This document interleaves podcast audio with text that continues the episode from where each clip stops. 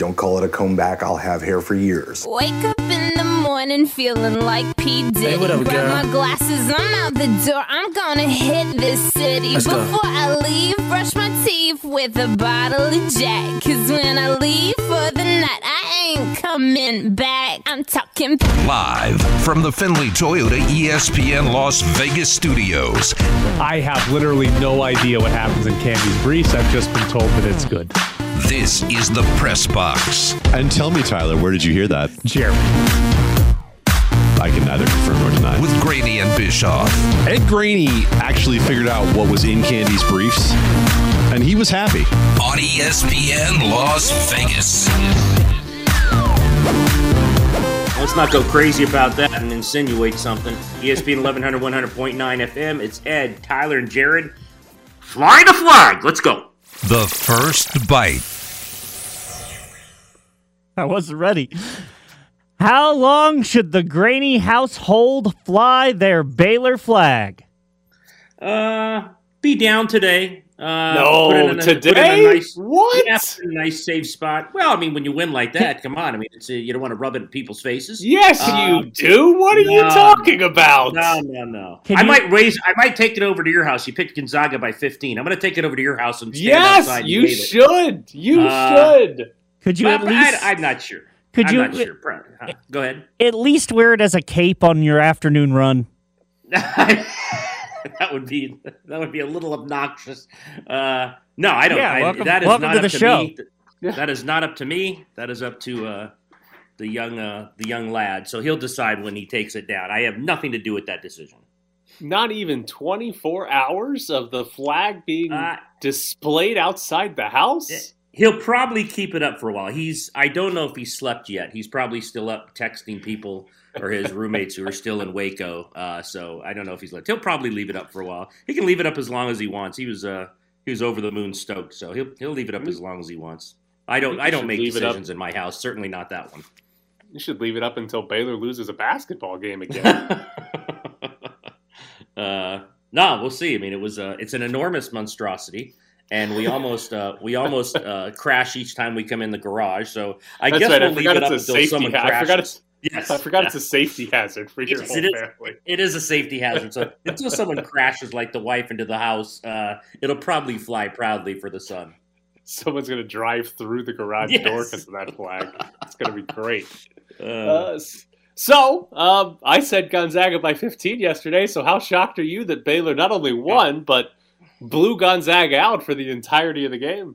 I'm completely shocked. Um, I was, you know, I think it was like 13 with 13 minutes left, and um, my son wasn't here. He was off watching it with friends from Baylor. But my wife and I are sitting there, and she's like, "Oh my God, they're going to win!" I'm like, "Oh, it's not over. It's not over," because I just assumed they would make a run. Like I always sat there thinking, "Oh, they're going to make a run. It's Gonzaga. They're going to you know, hit a few threes. They'll get out in transition, and Baylor will get a little tight." And it never happened. And when Vital made the block and the other kid hit the three at the end, then it was over at 16. But no, I, I was shocked. I was absolutely shocked that they, they beat them like that. I probably Yeah. really, really surprised they won. Never mind beat them like that. The most surprising part to me was that in the half court, Gonzaga could not drive past anyone. No.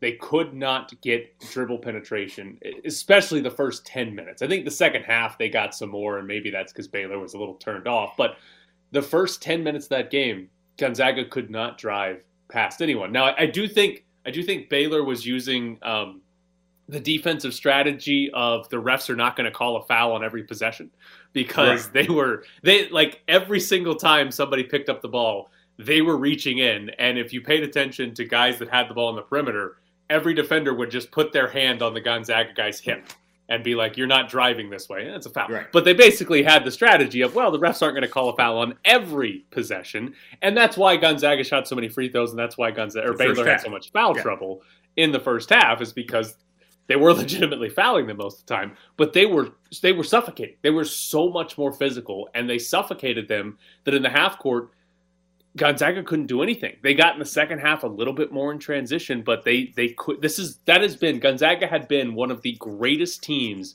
in the history of the sport at creating layups. One of the best Oh, we yeah. have ever Yeah. seen at creating layups on offense.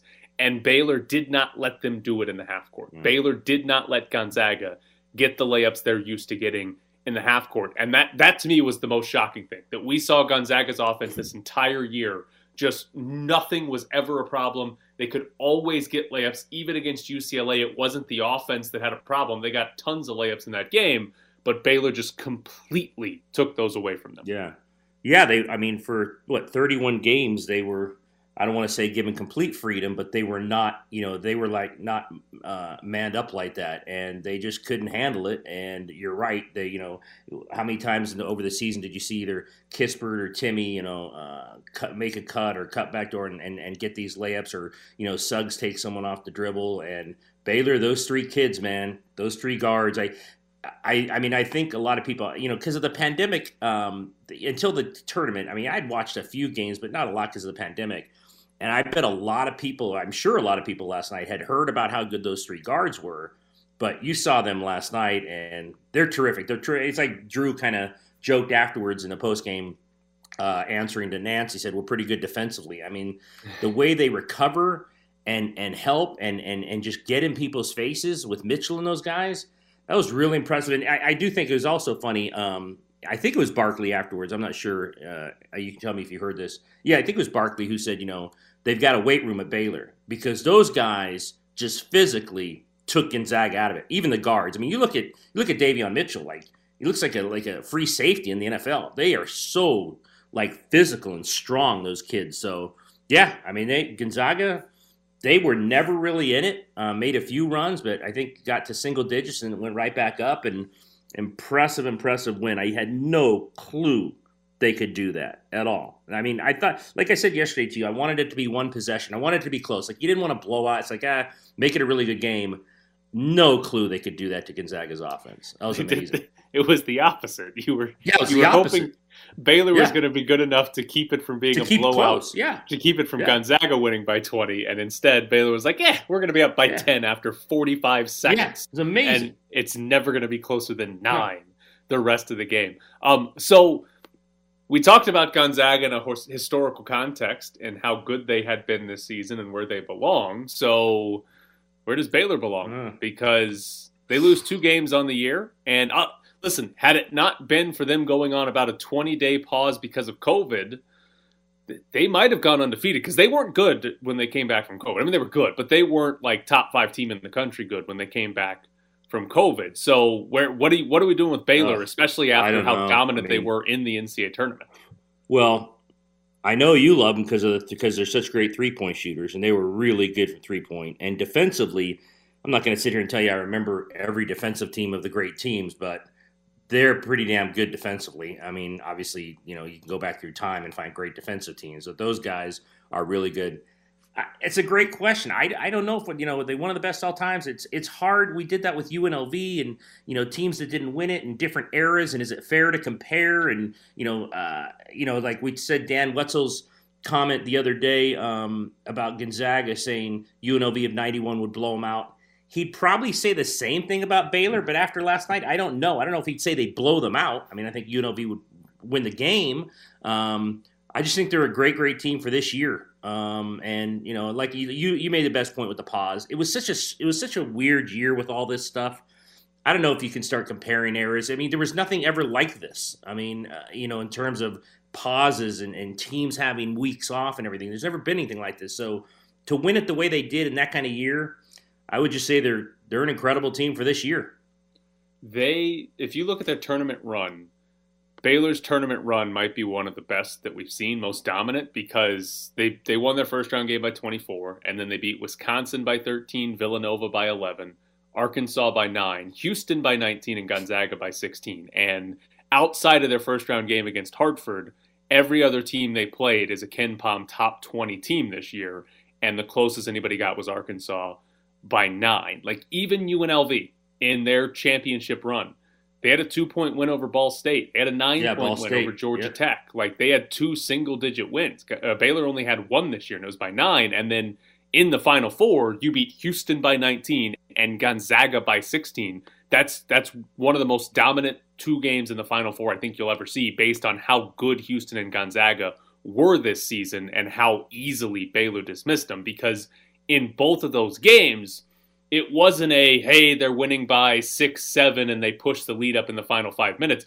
They were beating both Houston and Gonzaga by 15 to 20 points for the entirety of those games. Like they dominated those games from start to finish. Yeah, that's the thing. They were over so fast. And that Houston game, Houston, you know, Houston, I think the moment was they just couldn't hang with them. I, Gonzaga was just all they were just all out of sorts. And we talked about this yesterday, and I and it's you know you don't want to bring this up because then you don't want to make an you don't want to take away even a one percent of what Baylor did. I mean they were incredible, but I know the guys on the on the TV um, halftime and pregame said this, and I think maybe Nantz and, and Grant Hill might have said this as well. Like, was there an emotional carryover? I I don't even want to put that out there because Baylor dominated them. It wasn't even close. But I think a couple people, and it might have been Raftery, who did bring up to try to bounce back from that UNLV win. Can you do that? Are you emotionally spent? And then here's the thing: even if they were emotionally spent, they got hit in the mouth so fast. It's almost like they obviously they just never recovered. I don't know if that had anything to do with it because again, like I said, I don't want to take away from anything Baylor did because it was just ridiculously good. But you know, let me throw that out there. Do you think that had anything to do with it? I don't know that it was a they were emotionally drained. I think Baylor just I think they were shocked at how good Baylor was to start that game and how difficult yeah. it was for Gonzaga to get the easy shots they're used to uh, in the half court. I think that was the bigger problem. Is Gonzaga has the entire season against anyone they've played. They've had no real problem getting to the rim. They've had their defense has had some bad games, but their offense had not had a bad game the entire season. And in the first five minutes of the game, they couldn't get a layup in the half court. And I think that sort of stunned them. And all of a sudden, it's eleven to one because Gonzaga's got more turnovers than layups, which is never happening. And I think that stunned them. And and by the time it's eleven to one, I mean, if it's if you get down by ten, once you make your run at the end of the first half, you're only down by nine again. Like that's yeah, yeah. It, it's back to where you were after two two minutes. So I think it was more about Baylor just being unbelievably good in those first four or five minutes and much better than Gonzaga. I don't know if it was an emotional carryover though. I mean, I thought I really thought at halftime when they got to within ten, it was going to be close because I thought, and I think those guys said, I mean, look, if they don't shoot a bunch of free throws, and you know that's that's part of the game, I get that. And Baylor got in foul trouble. Uh, that a lot of people like, man, they should be up eighteen to twenty. You know, they, this is Gonzaga. You know, he's got to be in the say, hey, we're right there, and you know they're only up ten. And they we made the run, and that was, and they come out right away in the first possession, hit a three to go thirteen and then they just never looked back. That that surprised me when it was ten at halftime. I'm like, all right, I don't know if Gonzaga's winning, but they're they're making a run here. This is going to be a good second half, and it never was. And credit Baylor. That was, uh, like I said, they came out hit a three the first the first very first possession. I'm like, wow, and then it just they just ran away. Yeah, and that I mean, three pointers are the are the other issue. Gonzaga couldn't come back. They yeah, couldn't, couldn't make three. One. Like if you're going to come back from double digits, you're going to have to go on like a 9-0 run at some point where you hit three threes on three possessions and Gonzaga shot, I think, like 29% from three in that game, while Baylor was almost at 50. Like you, you, yeah. if you, if you're, you can erase big deficits in college basketball. We see it all the time. Yeah. But if you're going to do it, you have to be able to hit consecutive threes. And Gonzaga was a great three point shooting team, and last night they were under 30%, and that's sort of that's sort of the story of college basketball now. I thought Gonzaga yeah. was three point proof. I thought this was a team that was good enough offensively they could get to the rim and pretty much do whatever they want. Uh, Yeah. But Baylor was good enough defensively that if, if Gonzaga didn't make threes, they had zero chance at coming back to win that. All right, coming up next, uh, the Golden Knights snapped their losing streak. Are they back? And it's a two to one lead for the Knights.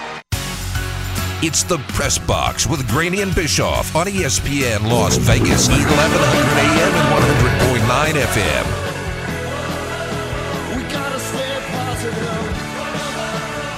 Golden Knights won last night. They beat the Blues six to one. And I've, I've got to say, Ed, before we talk anything about the Golden Knights, I do need to say thank you to the Golden Knights because they played the perfect possible game on Monday.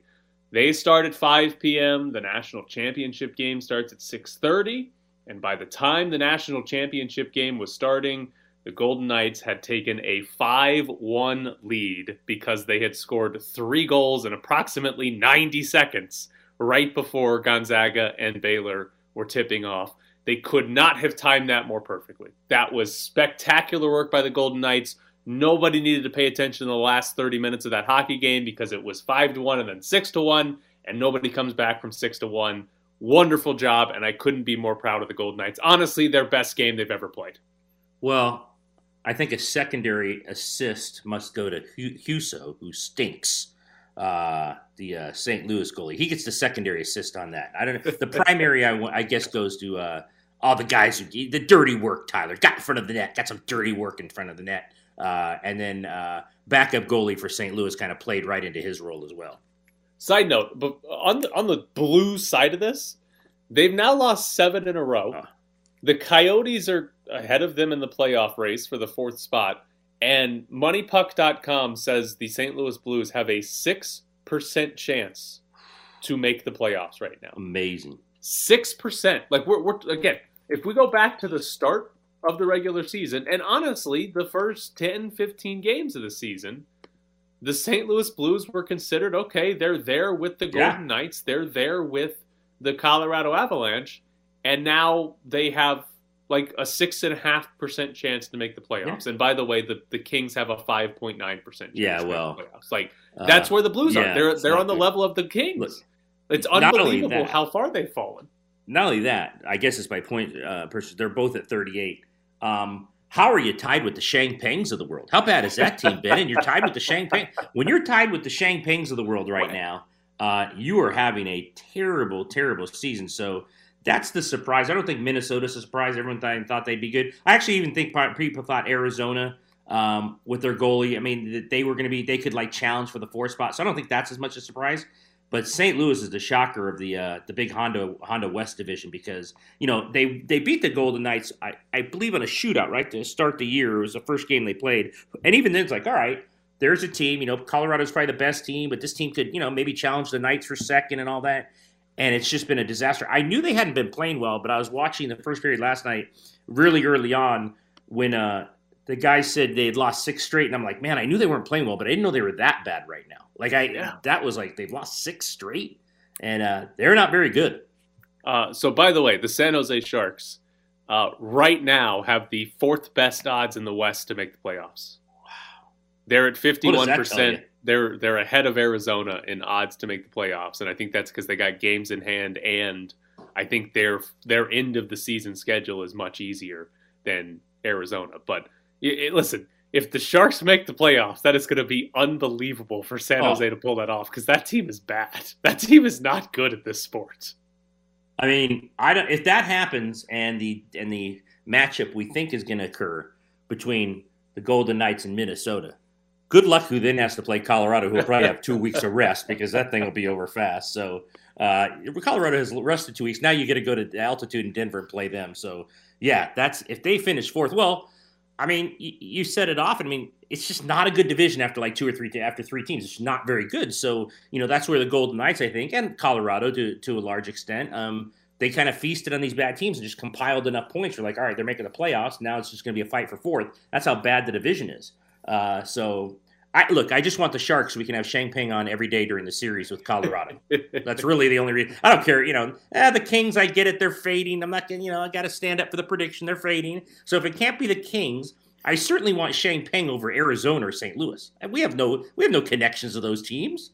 Well, of course, give us Shang Peng Shang as Peng? much Shang yeah. Peng as we can get. I mean, granted, it'll yes. be four four games of Shang Peng, well, but we'll, we'll take four games of Shang Peng over anybody yeah. else. We would like a lot of little time with Shang Peng. That's right. small small doses of Shang Peng. Um, so, by the way, this this was a fun stat from last night's game. The Golden Knights had 15 players record a point last night, uh, which is a team record. You you skate 18 guys plus a goalie, so basically everybody had a point. The guys did not have a point though. Were Cody Glass, Shea Theodore, and Ryan Reaves. and I just feel like Cody Glass and Ryan Reaves are not allowed to do anything offensive. They're just banned from doing anything offensive when you have a game where 15 guys record a point and neither one of those two were able to do it.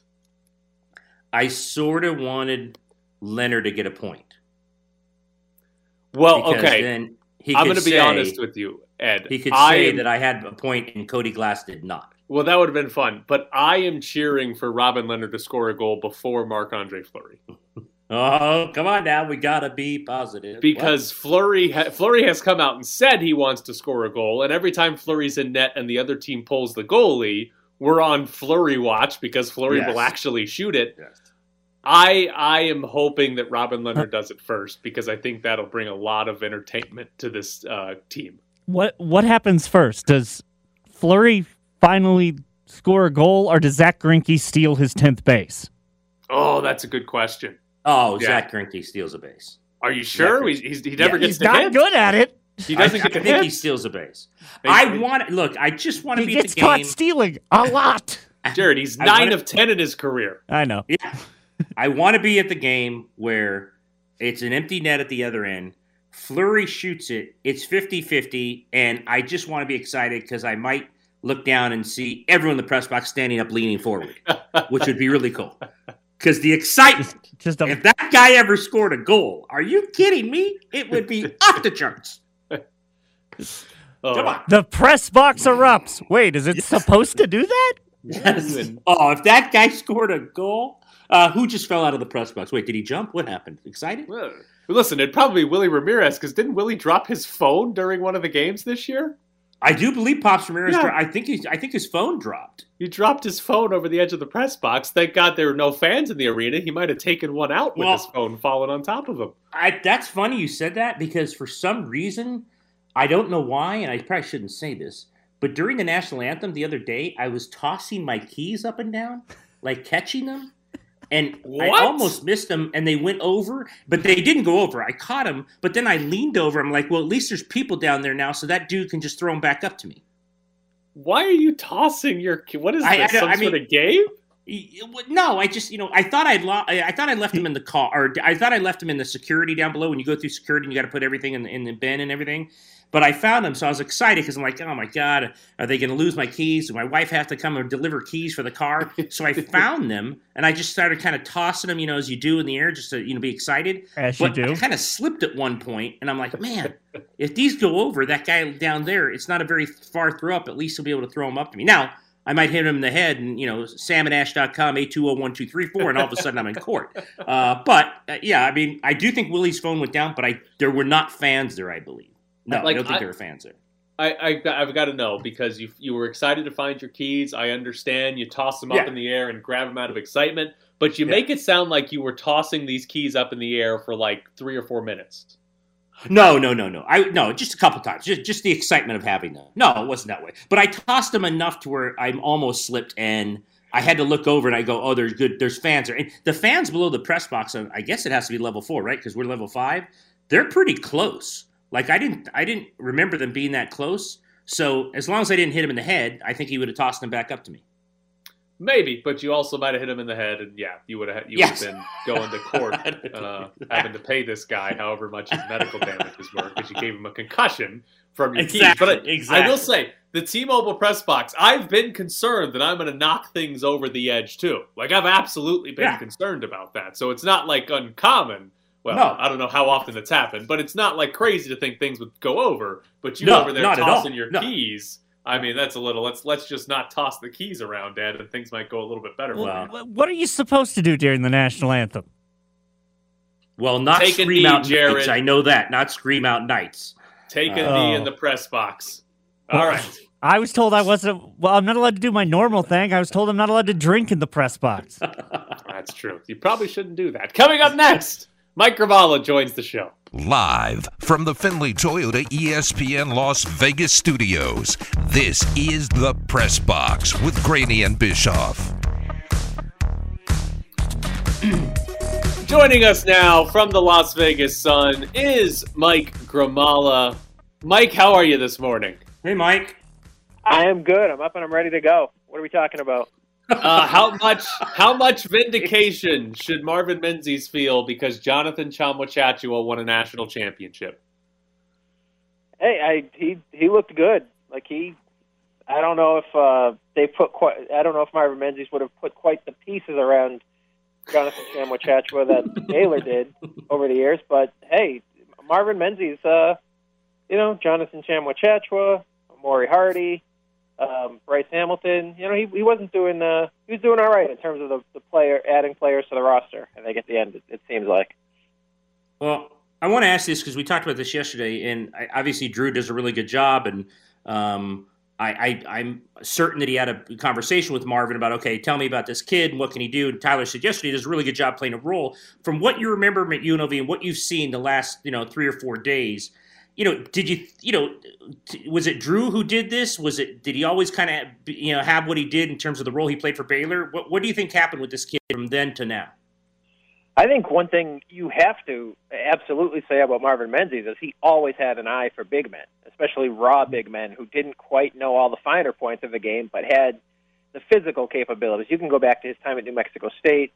You know, he was always at getting you know pretty good big men, um, and he was developing them. And uh, Jonathan Tchamwa was another guy who he brought in who was completely raw, couldn't really do anything except you know run and jump and and be big, but you could see it was all there. Like he was huge, he was athletic, he could get up and down the court way way faster than a guy his size should be able to.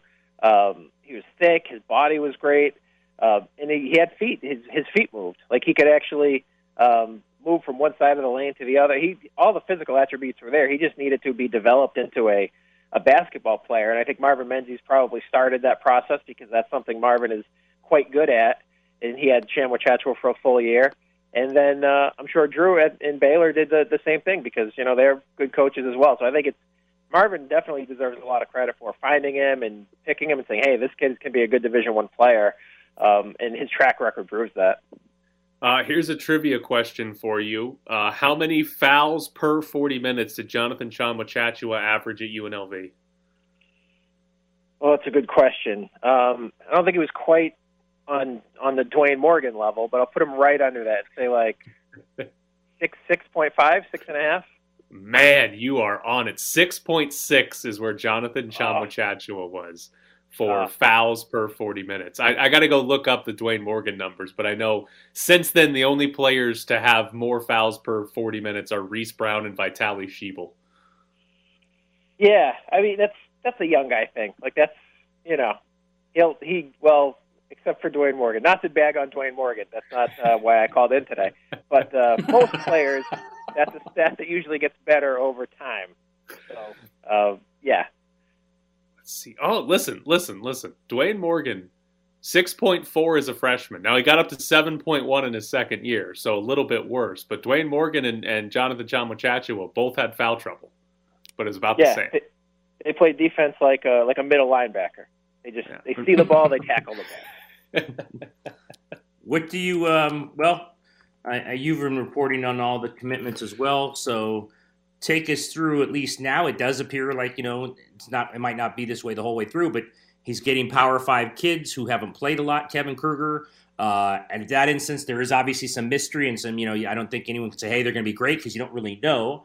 But kids have been known in this league to come down from conferences and actually play pretty well in this league. So what have you thought about his recruiting so far? And take us through the kids you think actually right now could make a difference. Yeah, it's it's tough because, like you said, these kids they're, they're they seem to be targeting kids who were you know recruits of you know some regard who never really got a chance or for some reason or another didn't play like full minutes, full starters minutes at their previous stops at power power conference schools. Now they're sort of they like the the scouting reports, they like the physical attributes. Now they're going to see if they can produce, you know, once they, you know, bump down a level, um, you know, we'll have to see how it goes. I know Tyler is always all every time I get excited about a lower level recruit who's coming up to the Mountain West, Tyler always says he's not going to be as good as his numbers were at the last level, and uh, he's usually right. So we'll see how it goes the other way around now that UNLV is trying to get some of these, you know, post type prospects who were big deals at one point, never really panned out at big time programs, but now, you know, at the Mountain West. Maybe these big men, you know, uh, Royce Hamm, Victor Victor Iwuakor. Maybe these guys have, you know, give them a little more room to run, give them some time to develop, a um, little bit lesser competition. Maybe you can get more production out of guys like that. So three guys are in. The roster's not done yet. Obviously, a guy like Bryce Hamilton could come back. I assume they're going to add some more players. But are you expecting next year the roster to be better than what the season ended with? You know, a lot of that is going to depend on Bryce Hamilton. If he comes back, I would say probably, you know, almost certainly the roster is going to be more talented in terms of you know, athleticism and quickness and speed because they didn't really have any of that last year.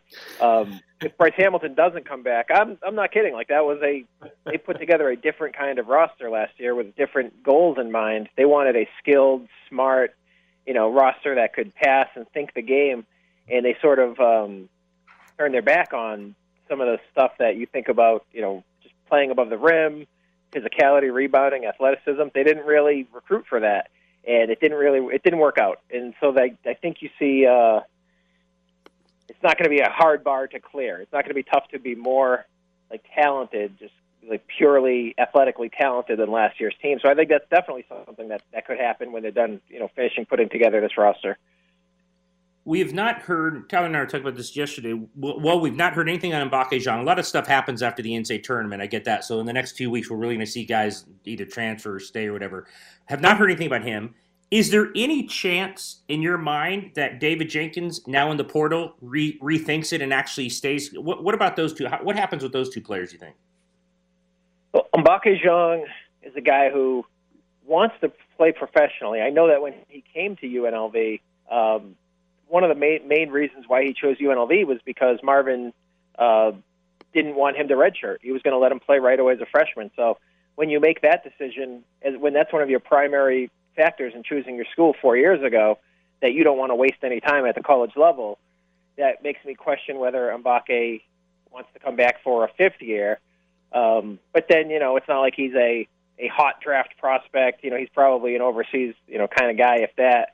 So you know, there's a, always a chance he comes back. He's, he's a guy. He always gives the impression that he enjoy. He's enjoying his college experience. So maybe, but anytime you've got your degree already, it's like you're fighting a battle to get that guy back on campus. Same thing with David Jenkins, who, you know, he's been in college for four years now. He's got his degree. Um, he's if TJ Otzelberger was still the coach, David Jenkins would not be back next year. That was already written. But I know that he likes Kevin Kruger. Uh, I think Kruger likes him. I think they want him back. I think they would definitely take him back. They're trying to re-recruit him back, and I think Jenkins is open to that. Um, but he's a guy who, you know, he enjoyed the draft, pro- the recruiting process last time he was a transfer. You know, he's got um, last time it was Gonzaga and Oregon, and those he's he's from Tacoma, so like those Northwest schools were um, that was a bit I, probably a big deal for him to have those schools vying for him. So we'll have to see once he goes through the process again. I expect him to do the visits and um, fully play out the recruiting process. But I do think there's a chance that he, he might come back to UNLV. Well, uh, give me real quick here, given what real quick here, given what you saw then, and it was Gonzaga and Oregon last time.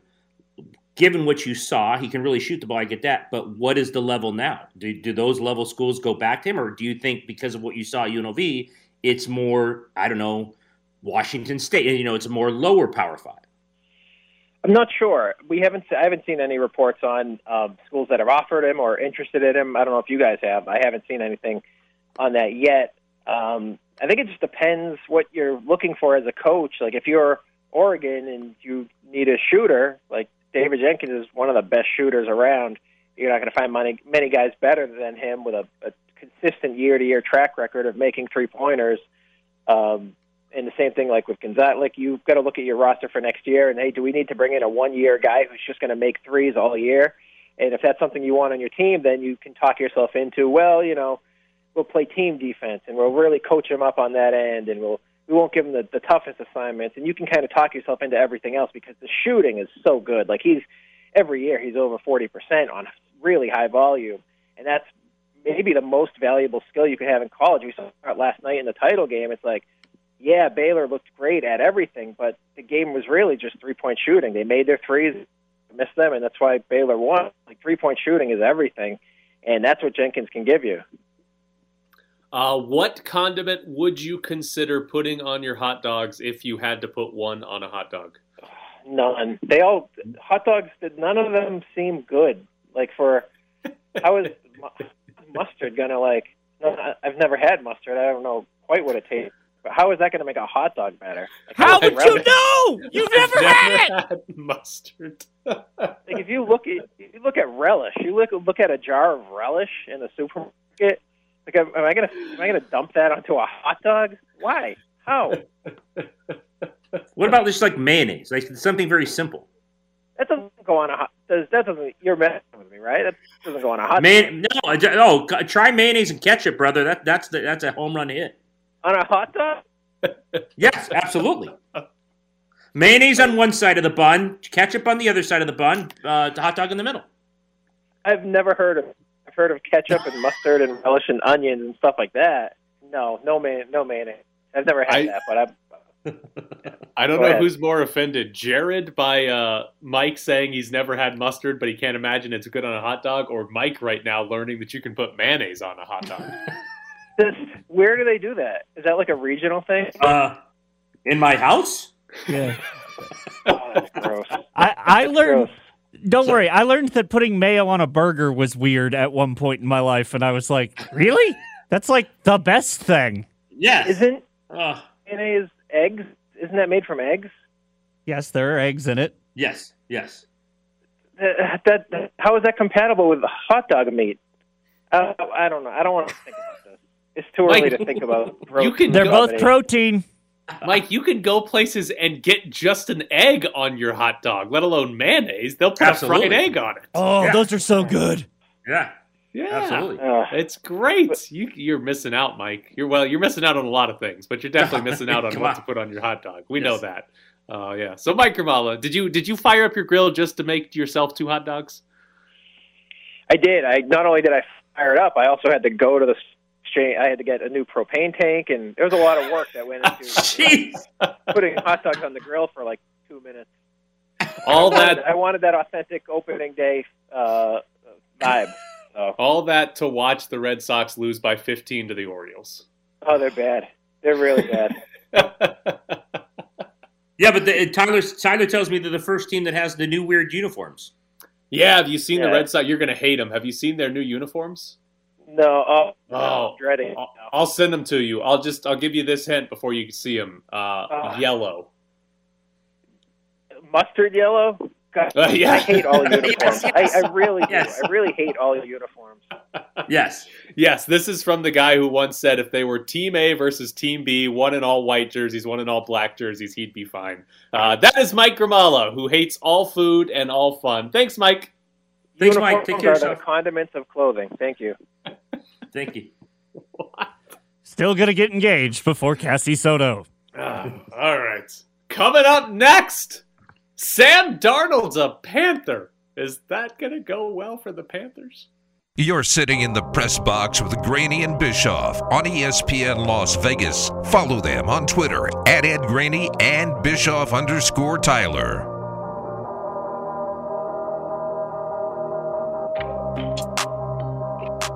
Mike Grimala, by the way, when I sent him a picture of the Red Sox new uniforms, which will be yellow and blue, he just said, that's disgusting.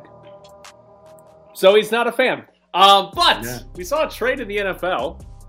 The Jets sent Sam Darnold to the Panthers, and the Jets got in return a second round pick, a fourth round pick, and a sixth round pick. Those are spread out over the next two NFL drafts, which basically cements the Jets are taking a quarterback at number two. But I'm really curious on the Panthers side of this. They trade for Sam Darnold. They have the eighth overall pick in the draft, and they also have Teddy Bridgewater. And I, I, don't know how is Sam Darnold better than Teddy Bridgewater? Is Sam Darnold better than a quarterback they could potentially get at eight? That that's those are the two questions that I don't quite understand Yeah. on the Panthers side. I don't look. I'll give Sam Darnold a level of benefit of the doubt to see what he does under a new head coach. I, and I, it's become a cliche, but I do think Adam Gase is kind of a nightmare. So I'm going to give him the benefit of the doubt there. I thought that if you don't, I mean, if you think he's going to be your franchise guy, if you and I would hope that they would think that because they traded for him, they gave up picks. They didn't have to give up a one. Uh, they did give up a two.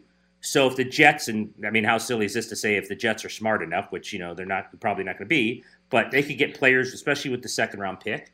Um, and we saw this morning where uh, uh, the Panthers have allowed Teddy Bridgewater to go out and um, you know uh, talk to other teams or at least see what his agent can find. The problem with Teddy Bridgewater is his contract. I mean, it's not outrageous, but it's a lot of guaranteed money for Teddy Bridgewater at this point. So I don't know if Sam Darnold's that good, but I'm going to wait and see on him because I, I New York was a disaster. Um, now at eight, I haven't seen, I haven't kind of looked at mocks yet, but is the tight end going to be round at eight? Uh, I think most people project him to go five or six. Okay, so he's not going to be. I was going to Yeah. say that'd be a hell of with McCaffrey. that'd it- be a heck of a guy to add. Yeah, it well, it kind of depends. Like, does somebody trade up to four or five to draft a quarterback? Like, do the Okay. Patriots or Broncos come up in the draft to draft a quarterback? Because if they do, then maybe Kyle Pitts falls. But eh, as it stands now, I think most people expect it'll be quarterback one, two, three, and then you've got the lineman from Oregon and Kyle Pitts, Pitts. and Ja'Marr Chase is sort of the top three. Right. Okay. Well, maybe Ja'Marr. Chase. I mean, I think they'll Yeah. get him a weapon one way or the other. Well, they and well, that's with the Panthers. They have decent skill position Yeah. guys, right? It's not they're, they're not bad, they're not great, but DJ Moore, Robbie Anderson, and obviously Christian McCaffrey, McCaffrey. he's healthy. Like they're not bad skill position wise, and it's certainly better than what the Jets had. The Jets, Yeah, what, Michael disaster. P. Ryan, like Yeah. like it's it's better than what the Jets had, no doubt about it. So I, Sam Darnold, if he if he starts all 16 games, he's probably going to be better in Carolina. But I, I think at the end of the day, the Panthers just replaced a below average quarterback in Teddy Bridgewater with a below average quarterback in Sam Darnold, and I don't think this really changes anything for them. And I I they they say you know Teddy Bridgewater. The reports are they're going to try to trade him. I don't know who's trading for that. I don't know who wants. I don't know who's trading Like, for that contract right now. The Like the- Saints. Yeah, I mean, the Raiders couldn't trade Marcus Mariota, and Yeah. so I, I, I don't know. I don't know who's trading for Teddy Bridgewater. So it feels like the Panthers are just going to have two bad quarterbacks on the roster, and I, I don't know. I, I feel like they didn't give him a ton. I mean, a second round pick is worthwhile, but a fourth and a sixth, eh, who cares? But it's like I, I don't know what they're doing at that position. I feel like they would have been better off just sitting at eight and seeing if one of the quarterbacks falls to him. If it's Trey Lance, great. Uh, put Trey Lance in there. He'll probably be just as good, if not better, than Darnold or Bridgewater as a rookie. Yeah, I was a little surprised yesterday that such a huge majority went to the Carolina Panthers, won that trade easily. I'm not so sure. Well, one, you have to, I assume they're taking Zach Wilson. Let's just assume he's there to take him, and they've fallen in love with him, and he's going to be their quarterback, and he could be great. We don't know. But they got a second rounder on it. I think it's just because of the Jets, and deservedly so. Everything they do, people question because they're a disaster. But if they somehow make this right, and Zach Wilson comes in and is really good, and you have a second round pick, I'm not going to sit here and say like the majority yesterday that Panthers just stole the stole the trade. I don't think that's true because, like you said, we don't really know how good Sam Darnold is yet. So to sit there and say, "Oh, the Panthers got the best of them" just because of the Jets, I, I don't think that's true. I, I think the Jets did well because they got a Yeah. second round pick for a player that everybody knew they wanted to trade. And Right. that's that's solid. Plus two other throwaway picks. I think the Jets are fine.